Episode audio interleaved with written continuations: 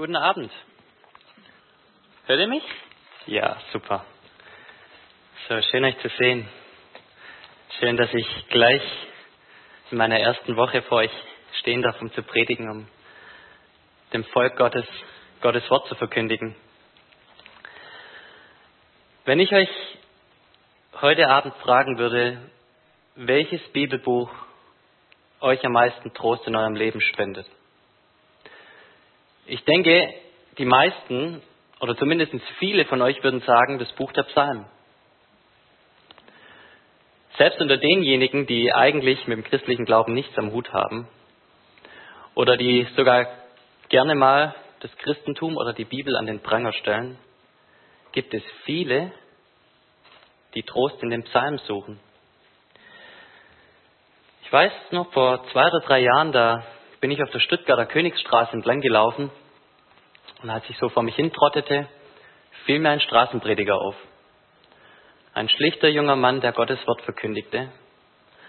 Und vor ihm standen zwei Jungs, Punker, so richtige Frisuren. Und die haben sich lustig gemacht über ihn. Die haben ihn nachgeäfft und vor allen Menschen richtig gespottet. Und als ich das so sah, bin ich zu den Jungs hin, habe versucht, mit ihnen über das Evangelium zu quatschen. Und sofort bin ich bombardiert worden von tausend Vorwürfen über das Christentum, was alles bei uns nicht stimmt. Und die Bibel, wer im 21. Jahrhundert kann denn noch die Bibel lesen und das glauben, was da drin steht? Aber so länger wir miteinander geredet haben, desto ruhiger wurden die. Und irgendwann kam sie in den Punkt, und der eine sagte, auch wenn ich eigentlich mit der Bibel nichts anfangen kann, hin und wieder lese ich gern die Psalmen. Manchmal finde ich da Trost. Schon interessant, oder? Aber was ist es, das uns an dem Psalm so fasziniert? Warum sind die Psalmen etwas so Besonderes für uns? Warum sprechen die uns so an? Ich glaube, eines der Hauptgründe ist, dass die Psalmen nicht einfach nur theoretisch über das Leben sprechen, sondern ganz praktisch aus dem Leben. In den Psalmen sehen wir einfach ehrliche Menschen, die ihr Herz ausschütten. Einfache Menschen. Da ist kein Make-up, keine Fassade. Da bekennen Sünder ihre Schuld. Da zeigen Menschen ihre Verzweiflung. Die sind einfach ehrlich. Und ich glaube, genau das spricht in unser Leben.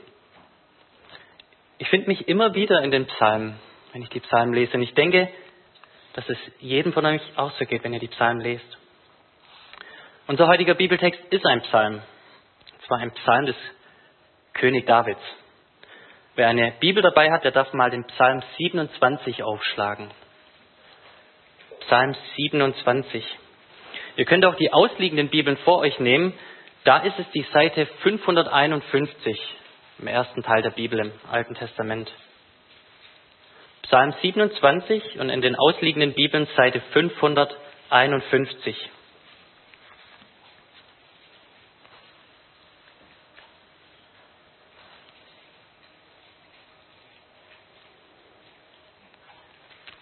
Psalm 27, Seite 551 und 51. Von David. Der Herr ist mein Licht und mein Heil. Vor wem sollte ich mich fürchten? Der Herr ist meines Lebens Kraft. Vor wem sollte mir grauen? Wenn die Übeltäter an mich wollen, um mich zu verschlingen, meine Widersacher und Feinde, sollen sie selber straucheln und fallen. Wenn sich auch ein Herr wider mich lagert, so fürchtet sich dennoch mein Herz nicht. Wenn sich Krieg wider mich erhebt, so verlasse ich mich auf ihn. Eines bitte ich vom Herrn, das hätte ich gerne, dass ich im Hause des Herrn bleiben könne mein Leben lang, zu schauen, die schönen Gottesdienste des Herrn und seinen Tempel zu betrachten. Denn er deckt mich in seiner Hütte zur bösen Zeit.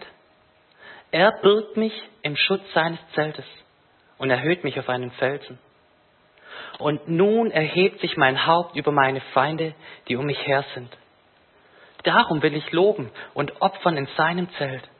Ich will singen und Lob sagen dem Herrn. Herr, höre meine Stimme, wenn ich rufe. Sei mir gnädig und erhöre mich. Mein Herz hält dir vor dein Wort. Ihr sollt mein Antlitz suchen. Darum suche ich auch, Herr, dein Antlitz. Verbirg dein Antlitz nicht vor mir. Verstoße nicht im Zorn deinen Knecht, denn du bist meine Hilfe. Verlass mich nicht und tu die Hand nicht von mir ab, o oh Gott, mein Heil. Denn mein Vater und meine Mutter verlassen mich, aber der Herr nimmt mich auf. Herr, weise mir deinen Weg und leite mich auf edner Bahn, um meiner Feinde willen. Gib mich nicht preis dem Willen meiner Feinde, denn es stehen falsche Zeugen wider mich auf und tun mir Unrecht, ohne Scheu.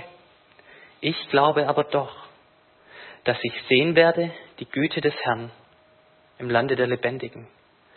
Harre des Herrn, sei getrost und unverzagt und harre des Herrn. Ich möchte noch beten. Himmlischer Vater, ich danke dir für dein herrliches Wort, das wir heute lesen dürfen, mit dem wir uns heute beschäftigen dürfen. Und ich, ich flehe darum, Herr, dass es tief in unser Herz spricht. Schenke uns Aufmerksamkeit auf dein Wort. Öffne unsere Herzen durch deinen Geist, Herr. Wir brauchen dich, um diesen Text zu verstehen. Und darum möchte ich dich bitten, auf dass wir gestärkt und voller Freude durch, durch diesen Psalm ermutigt in eine neue Woche starten können. Amen. Dieser Psalm ist in der Lutherbibel mit dem Titel Gemeinschaft mit Gott überschrieben. Aber es meint nicht eine Gemeinschaft im Sinne von einem netten Plausch mit einem Arbeitskollegen oder irgendwie mit dem Nachbarn beim Spazierengehen. Die Gemeinschaft, über die David spricht in diesem Psalm, ist eine über alles erfüllende, sehnsüchtige und leidenschaftliche Nähe zu Gott. Und wie wir gleich lesen, besonders in schweren Zeiten. David redet von einer Intimität, von einem Vertrauen, von einer Liebe, wie wir sie nicht mal in den schönsten zwischenmenschlichen Beziehungen kennen. David will uns ganz praktisch aufzeigen, wie er Ruhe und Trost in schweren Nöten in Gottes Gegenwart findet. Der Text lässt sich in drei Punkte gliedern und nacheinander wollen wir diese drei Punkte durchgehen. Der erste Punkt sind die Verse 1 bis 6. Bevor David überhaupt seine Anliegen vorbringt, sein Gebet, macht er sich bewusst, wer sein Gott ist. David denkt über seinen Gott nach. Das ist Punkt 1. Punkt 2, in den nächsten Versen 7 bis 12, da sehen wir dann das Gebet. Nachdem David sich bewusst gemacht hat, zu wem er betet, schüttet er sein Herz aus. Das heißt, von einem Nachdenken über Gott geht es über zu einem Gespräch zu Gott. Und ganz am Schluss, in den letzten beiden Versen, da sehen wir nochmal Davids festen Entschluss, seine aktive Entscheidung, nicht die Hoffnung aufzugeben, sondern auf Gott zu hoffen. Lasst uns mit Punkt 1 starten. David blickt auf seinen Herrn. Der Psalm beginnt mit den Worten, der Herr, oder wörtlich übersetzt, Jahwe ist mein Licht und mein Heil. Vor wem sollte ich mich fürchten? Als allererstes nennt er seinen Herrn beim Namen, Jahwe. Es ist nicht irgendein ferner Gott im siebten Himmel, der unbewegte Beweger, wie es bei den Griechen so schön heißt. Es ist kein Gott, der fern von uns Menschen ist, sondern einer, dem wir ganz nahe kommen können. David kennt diesen Gott und er nennt ihn beim Namen, Jahwe. Wir kennen diesen Herrn aus dem Neuen Testament auch unter einem anderen Namen. Im Neuen Testament, da wird jemand als Licht und Heil der Menschen beschrieben, wie David es hier beschreibt. Jesus Christus. Jesus, das Licht der Welt. Jesus, Heiland der Welt. Man könnte also den Psalm auch so lesen. Jesus ist mein Licht und mein Heil. Von wem sollte ich mich fürchten? Jesus ist meines Lebens Kraft.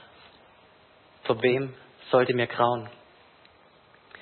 Es ist eigentlich interessant, dass David sich nicht fürchtet, oder? Ich meine, die Bibel spricht nicht davon, dass das Christenleben einfach ist. Dass wir Christen werden und dann wird alles gut. Manchmal erhoffen wir uns das ja, dass wir keine Nöte, keine Sorgen, keine Probleme haben. Aber wenn uns dann die Realität einholt, dann sehen wir doch allzu schnell, dass auch im Leben eines Christen nicht alles rund läuft. Um ehrlich zu sein, die Bibel zeugt eigentlich sogar vom Gegenteil. Die Bibel redet davon, dass wir Christen Konflikte haben werden in dieser Welt. Sie redet sogar davon, dass wir Feinde haben. Die Bibel redet davon, dass ein Teufel gegen uns ist. Eine gottlose Welt und unser eigenes Fleisch. David weiß sehr wohl darüber Bescheid. In der Bibel sehen wir auch so viele Berichte, die Menschen aufzeigen, die David an den Kragen wollen. David weiß darüber Bescheid und trotzdem fürchtet er sich nicht. Warum? Er gibt uns hier die Antwort, weil sein Herr Licht und Heil für ihn ist, weil Gott seines Lebens Kraft ist. Alle drei Bezeichnungen deuten auf das Heil auf die Errettung und den Schutz hin, den David bei Gott gefunden hat. Aber das Ganze spitzt sich sogar noch etwas zu. Es ist nicht nur so, dass er sagt, er hat keine Furcht. In den Versen 2 und 3 sagt er, selbst wenn die Übeltäter an mich wollen, um mich zu verschlingen, meine Widersacher und Feinde sollen sich selber straucheln und fallen. Wenn sich auch ein Herr wider mich richtet, so fürchtet sich dennoch mein Herz nicht. Wenn sich Krieg wider mich erhebt, so verlasse ich mich auf ihn. David legt noch eins drauf. Nicht nur, dass er keine Angst hat, er sagt, selbst wenn die Feinde mich verschlingen wollen, wörtlich steht da, wenn sie mein Fleisch fressen wollen. Oder wenn sich Heere, Armeen gegen mich lagern, bleibe ich cool. David bricht nicht in Panik aus. Ist er verrückt? Ist David ein Irrer, der die Situation nicht recht einzuschätzen weiß? Ist David nicht ganz zurechnungsfähig, dass er solche Worte hier sagt? Ich glaube, das Gegenteil ist der Fall. David ist unwahrscheinlich realistisch. Warum?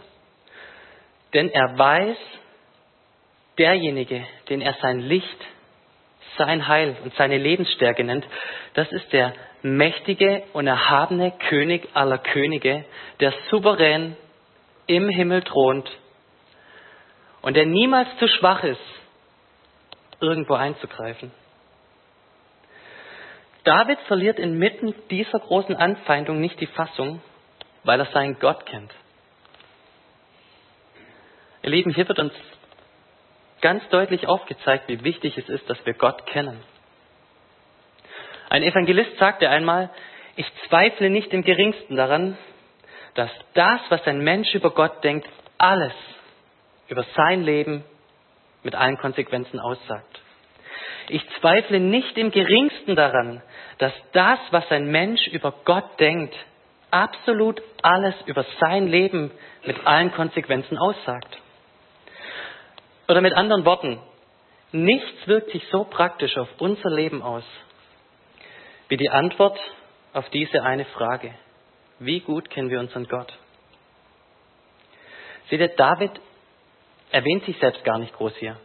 Er sieht nicht auf sich selbst. Es ist nicht für die Rede wert. David hört, hofft nicht auf irdische Ressourcen. Er hofft nicht auf sein Geld, auf seine Autorität. Er hofft auch nicht auf irgendwelche Freunde oder Verbündete. David ist ohne Angst, weil er weiß, wer sein Gott ist. Weil er seinen Herrn fürchtet. Ihr Lieben, wenn uns Ängste erdrücken, wenn sie uns manchmal die Luft zum Atmen rauben, liegt es nicht daran, dass wir in all dem Trubel vergessen haben, wer unser Gott ist? Oder dass wir vielleicht noch gar nicht so recht verstanden haben, wer unser Gott ist und wie groß und herrlich unser Gott ist. Lass uns nochmal Vers 1 blicken. Der Herr ist mein Licht und mein Heil. Vor wem sollte ich mich fürchten?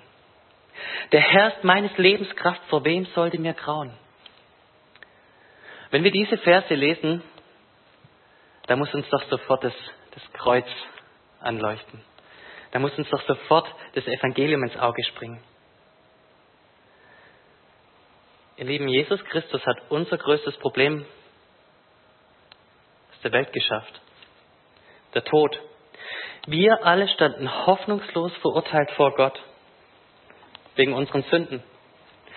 Wir alle waren biblisch gesprochen verflucht. Das bedeutet verurteilt. Wir alle saßen einmal auf der Anklagebank Gottes, ohne etwas in der Hand zu haben, was uns erretten könnte. Keiner von uns könnte jemals etwas vorzeigen, aufweisen, tun oder bringen, was ihn freisprechen könnte vor dem gerechten Richter im Himmel. Aber Jesus hat uns erlöst. Einer meiner Lieblingsverse, Galater 3, Vers 13 sagt, Christus hat uns losgekauft von dem Fluch des Gesetzes, von unserem Urteil, indem er selbst ein Fluch für uns geworden ist. Oder Römer 5, Vers 8, Gott aber beweist seine Liebe dadurch, dass Christus für uns gestorben ist, als wir noch Sünder waren. Jesus hat unseren größten Feind, den Tod, besiegt. Und es gilt für jeden hier, der Christus als seinen Herrn und Erretter kennt. Wenn du auf Jesus vertraust, dann mach dir das immer wieder bewusst. Du wirst einmal auferstehen und ewig leben. Der Tod ist bezwungen. Und wenn Jesus das aufhalten konnte, das bezwingen konnte, was keiner von uns aufhalten kann, egal wie klug wir sind, egal wie reich und mächtig wir sind, gegen den Tod können wir nichts anrichten. Wenn aber Jesus das aufhalten kann, was kein Mensch ändern kann, kann er nicht viel mehr ganz praktisch in unserem Leben, in unseren Nöten uns beistehen? Aber lasst uns auch festhalten, dieser Gott, zu dem David spricht, dieser Gott, über den David nachdenkt, der ist zwar sein Retter, aber der ist noch mehr als sein Schöpfer. Gott hat alle Dinge gemacht und Gott hat alles in Kontrolle. Das heißt es, wenn wir sagen, Gott ist souverän. Er ist allmächtig über alles, was auf dieser Erde geschieht. Ihr, ihr, kennt vielleicht die Geschichte, die Jesus mal erzählt, dass, dass nicht einmal ein Sperling vom Dach fällt, fernab von der Fürsorge Gottes. Gott ist immer zu jeder Zeit mächtig, uns beizustehen. Die Bibel verheißt uns nicht, dass keine schlimmen Dinge passieren. Aber sie sagt uns, dass Gott bei uns ist in diesen Zeiten der Nöte.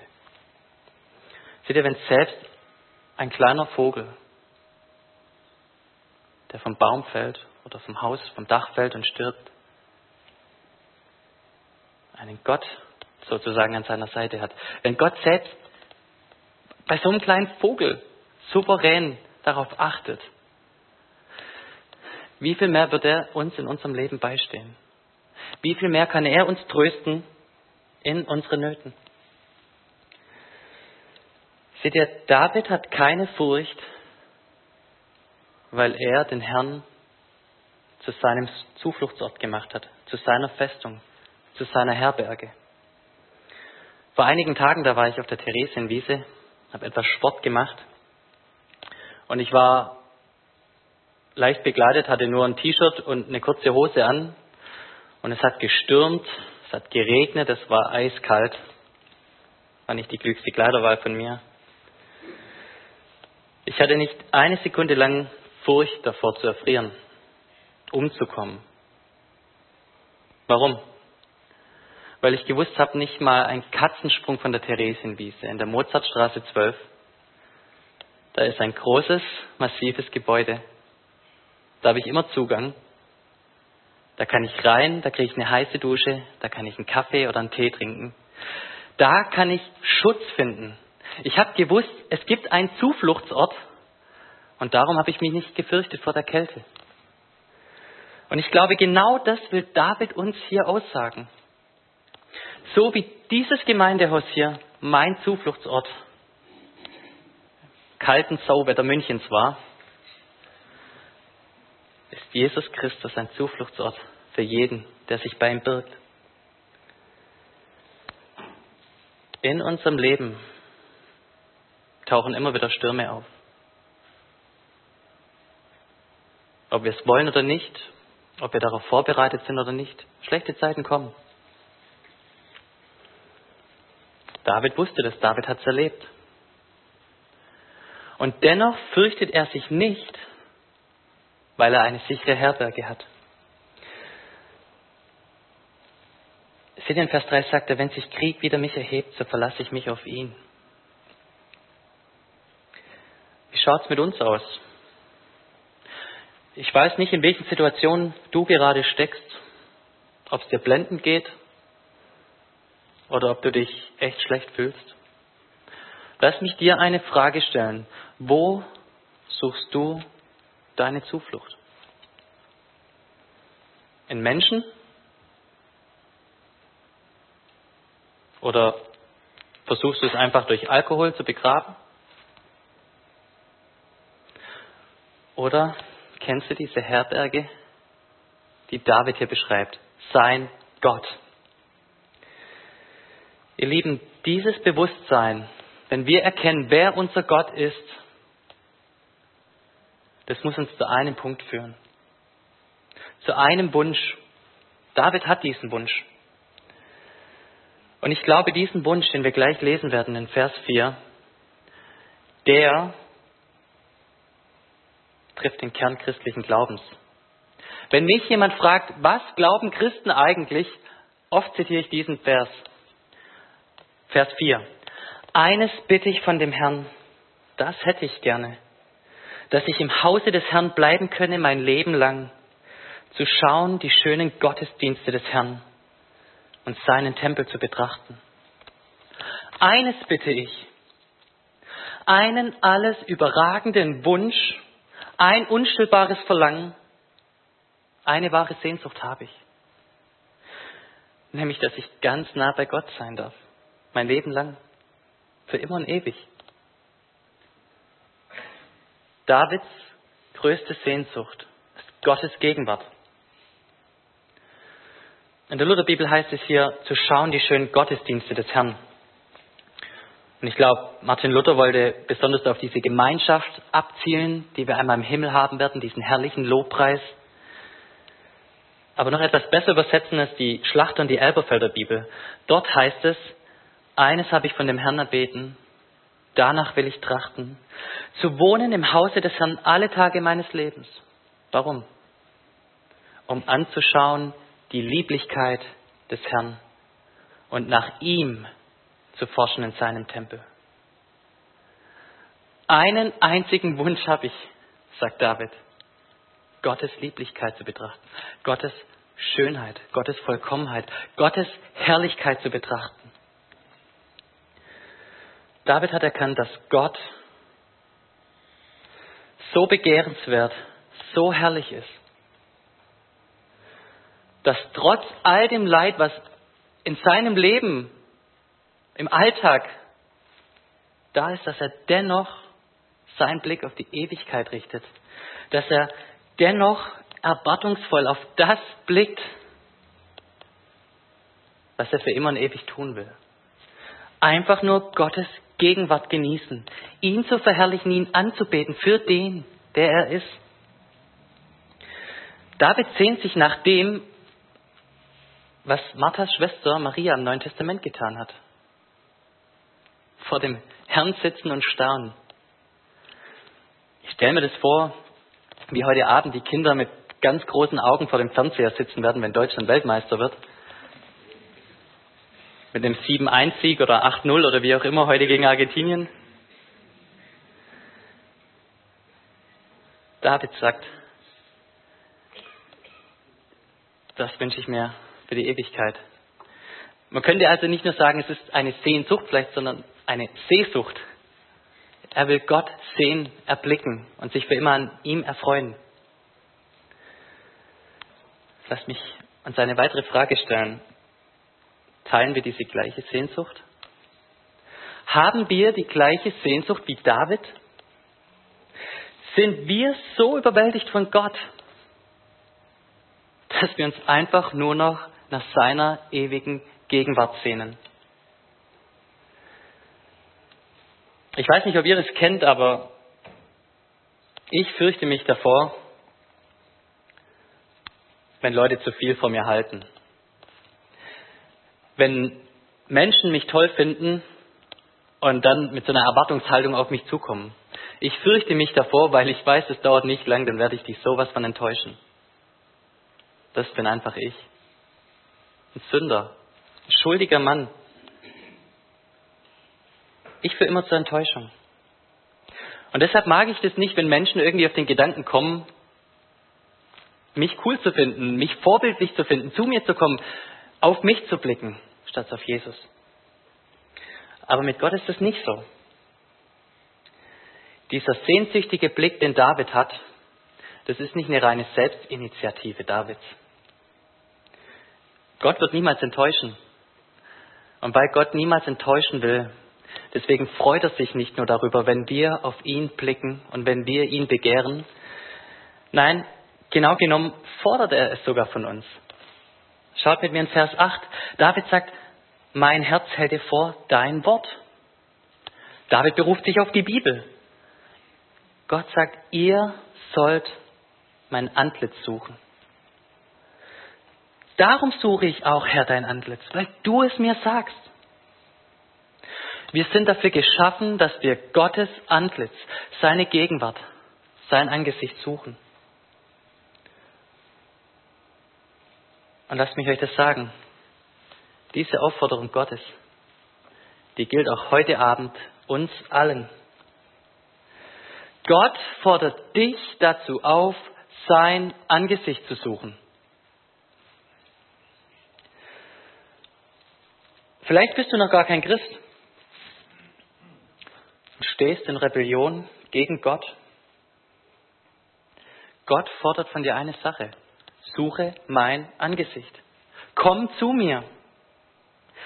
Gott möchte, dass du hier und jetzt dein Leben überdenkst und dass du dich an ihn wendest. Denn um ehrlich zu sein, die Botschaften der Bibel sind auch ernst für alle die, die Gott nicht kennen. Und wenn du dich von Gott abwendest,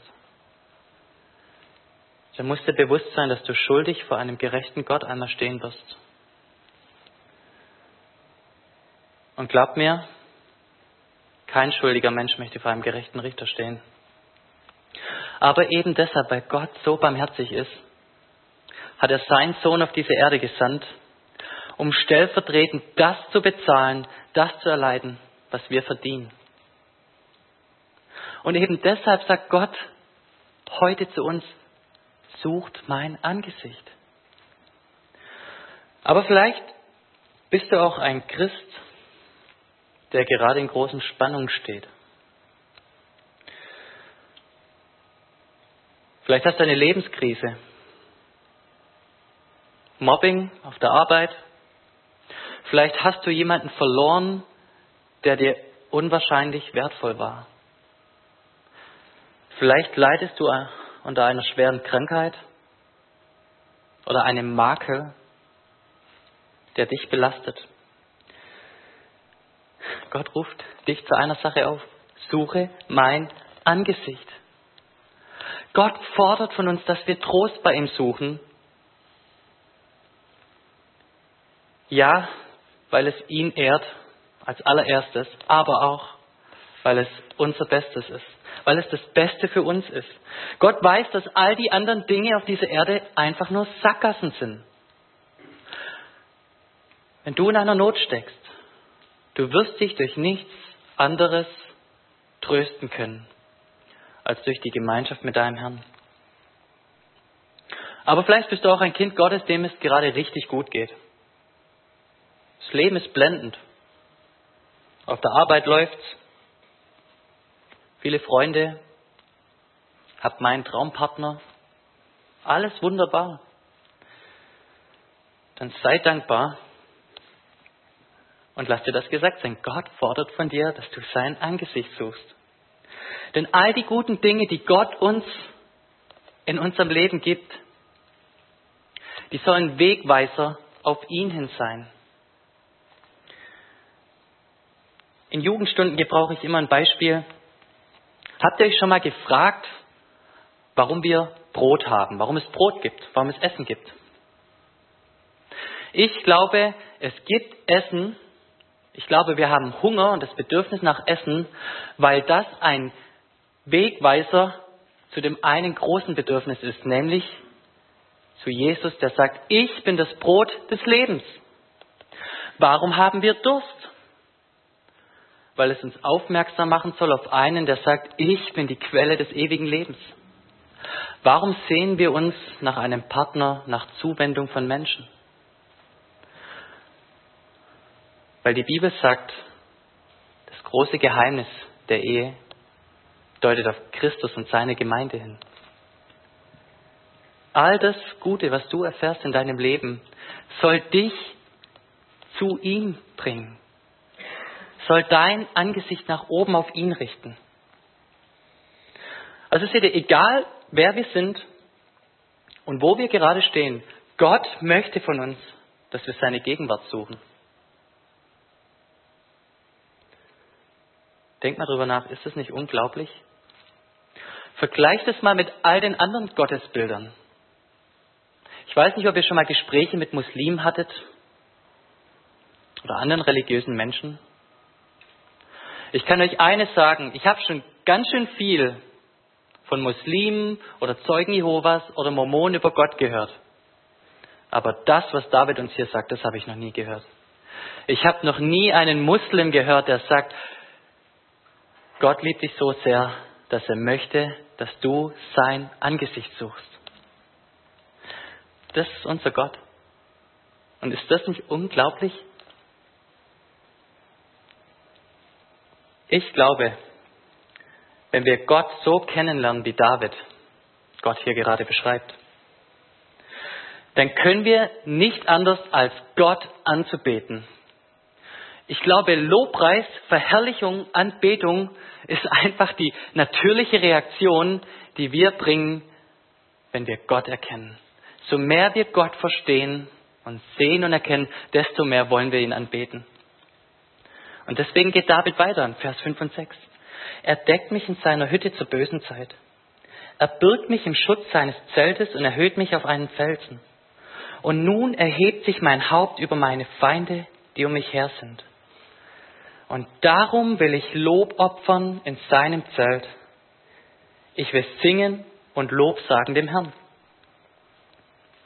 Einfach nur über Gott nachdenken. Gott suchen in seinem Wort, Gott suchen im Gebet. Das führt uns zur Anbetung. Seht ihr, das ist die Grundlage, die David erstmal gesetzt hat, bevor er seine Nöte und Bedrängnisse vor Gott ausbreitet. Und wir haben leider gar nicht so viel Zeit heute Abend, um dieses Gebet jetzt Punkt für Punkt durchzugehen. Aber was ich mit euch machen möchte, ist, dass wir diese sechs Verse, die wir gerade betrachtet haben, dieses Gottesbild, dass wir das jetzt mal suchen in dem Gebet Davids, wenn wir, wenn wir da durchgehen. Achtet bewusst darauf, wie Davids Gebet verändert wird oder verändert ist durch sein Gottesbild. Und vielleicht kann das auch unser Gebet verändern. Im Vers 7. Herr, höre meine Stimme, wenn ich rufe. Sei mir gnädig und erhöre mich. Mein Herz hält dir vor dein Wort. Ihr sollt mein Antlitz suchen. Darum suche ich auch, Herr, dein Antlitz. Verbirge dein Antlitz nicht vor mir, verstoße nicht im Zorn deinen Knecht, denn du bist meine Hilfe. Kennt ihr das Gefühl, wenn ihr einfach mal wieder richtig in Sünde gefallen seid und jetzt denkt, jetzt kann ich alles tun, nur nicht zu Gott kommen? Also ich, ich erlebe das ganz oft. Da denke ich mir, oh, jetzt bin ich so schuldig, jetzt muss ich mich erstmal eine Zeit lang selbst kasteien und bestrafen, bis ich dann mal wieder irgendwie Gottes Gegenwart aussuchen kann. David geht einfach zu Gott hin, ohne Furcht. Warum? Weil er weiß, dass Gott es so will. Seht ihr, das meine ich damit, dass unser Gottesbild, unser Gebetsleben beeinflusst dass sich unser Gebetsleben revolutionieren kann, wenn wir unseren Gott mehr und mehr kennenlernen. Dass er uns eben nicht verstößt. Weiter im Vers 9 und 10 sagt er dann, verlasse mich nicht und tue die Hand nicht von mir ab, mein Heil. Denn mein Vater und meine Mutter verlassen mich, aber der Herr nimmt mich auf.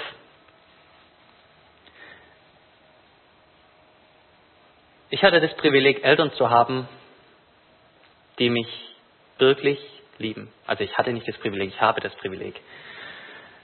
Meine Eltern lieben mich.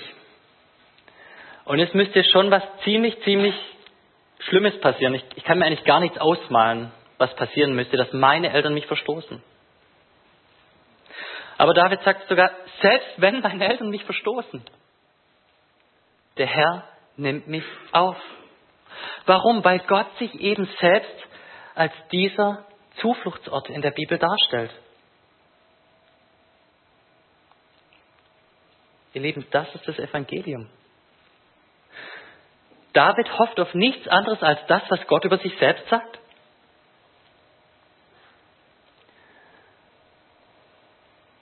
Aber ich glaube auch, dass diese Auseinandersetzung mit Gott, seiner Herrlichkeit und Heiligkeit uns gleichzeitig unsere Schuld aufzeigt. Es ist meistens so, wenn ich mich neben jemand setze mit einer strahlend weißen, sauberen Hose, dann sehe ich die Flecken auf meiner Hose. Vorher habe ich sie nicht gesehen. Aber jetzt, wo ich neben einem stehe oder wo ich einen sehe, der einfach strahlend weiß angezogen ist, da sehe ich, oh Mensch, bei mir sind viele Dreckflecken. David ist auch das bewusst. Automatisch, wenn wir uns mit Gott befassen, dann sehen wir, wer wir sind. Und das Zeugnis der Bibel ist ganz, ganz schlicht, dass, dass wir einfach keinen Tag in unserem Leben jemals so leben können, wie wir eigentlich sollten. Und eben deshalb betet David weiter in Vers 11 und 12, Herr, weise mir deinen Weg und leite mich auf ebener Bahn um meiner Feinde willen. Gib mich nicht preis dem Willen meiner Feinde denn es stehen falsche Zeugen wider mich auf und tun Unrecht, ohne Scheu. Wir selbst können nicht in Gottes Wegen wandeln. Und eben deshalb sollen wir zu ihm kommen und es vor ihm ausbreiten, so wie David. Interessant finde ich übrigens auch die Formulierung, dass David sagt, um meiner Feinde willen. Wie viel beten wir um unserer Feinde willen? Man kann diese Aussage in zwei Richtungen verstehen. Einerseits kann es meinen, dass diejenigen, die es schlecht mit mir meinen, selbst ins Fettnäpfchen tappen. Das kann gut sein, das sehen wir oft so in der Bibel. Aber es kann auch meinen, dass die Menschen, die es böse mit mir meinen, dass sie sehen an der Güte, die Gott mir aufzeigt und die ich ihnen aufzeige, dass es etwas Besseres gibt. Denk mal ganz praktisch an die Brüder Josefs. Was sagt die Bibel? Ihr gedachtet mir zwar Böses zu tun, sagt Josef, aber Gott gedacht es gut zu machen. Und wie war das Ende? Die Familie war wieder vereint, sie war versöhnt.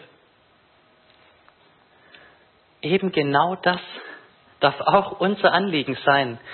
Diese Versöhnung, die wir mit Gott erfahren haben, die dürfen wir ausstrahlen. Aber dazu brauchen wir seine Gnade. Und darum müssen wir dafür beten. Seht ihr, dieses Gebet ist gar nicht so verzweifelt, trotz großer Nöte.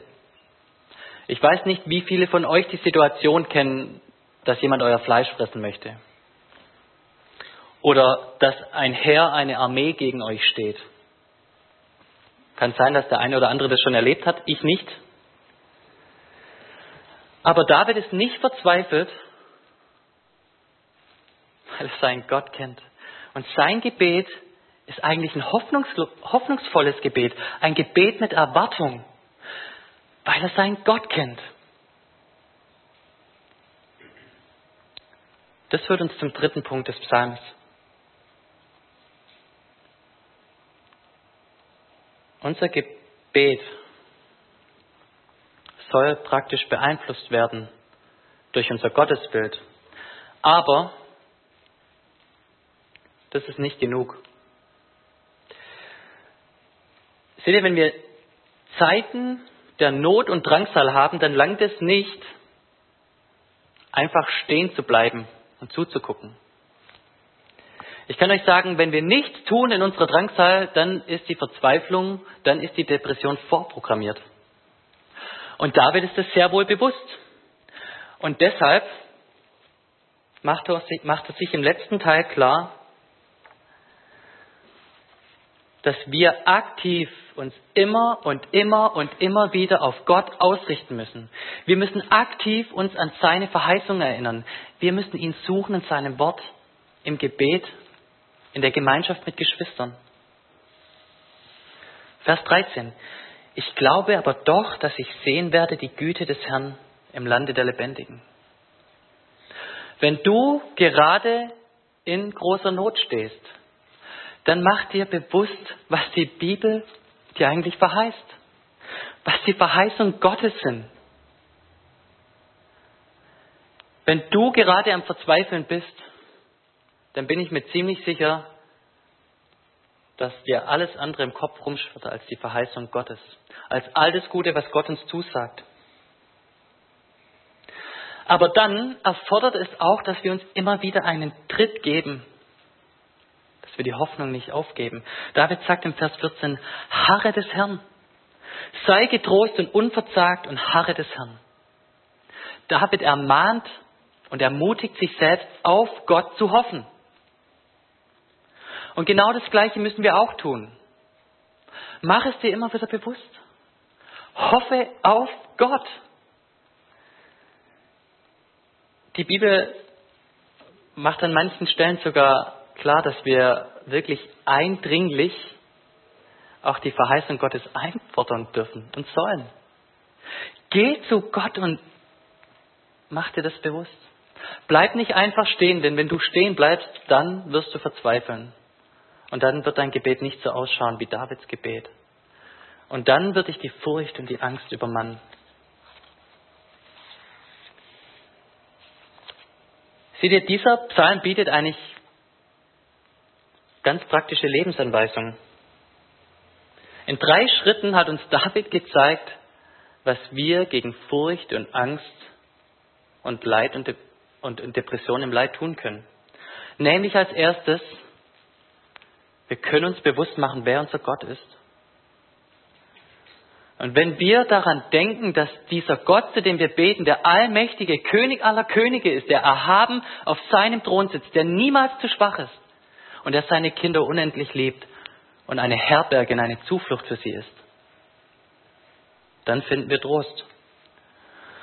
Und wenn wir dann unser Herz ausschütten vor Gott, dann schütten wir es mit einer Erwartung aus. Denn wir wissen, dieser Gott möchte unser Gebet erhören. Dann ist es kein verzweifelndes Jammern mehr, sondern dann ist es ein hoffnungsvolles Erwarten. Aber dann als drittes, lasst uns nicht einfach zuschauen, wie die Wellen und Wogen uns wegschwemmen, sondern aktiv müssen wir uns immer wieder dazu ermahnen, uns ermutigen, auf Gott zu schauen, auf ihn zu hoffen, auf ihn zu vertrauen und ihn zu suchen. Seht ihr, das will David uns aufzeigen, mit Sehnsucht nach Gott. Das ist wahres Christ sein. Und ich wünsche es, dass wir es immer mehr erkennen und erleben dürfen. Ich bin bei vielem noch ganz fern von dem, was ich da gelesen habe. Aber ich habe die Hoffnung, dass ich es immer mehr erfahren darf. Warum? Weil Gott zu uns sagt, suche mein Angesicht. Amen.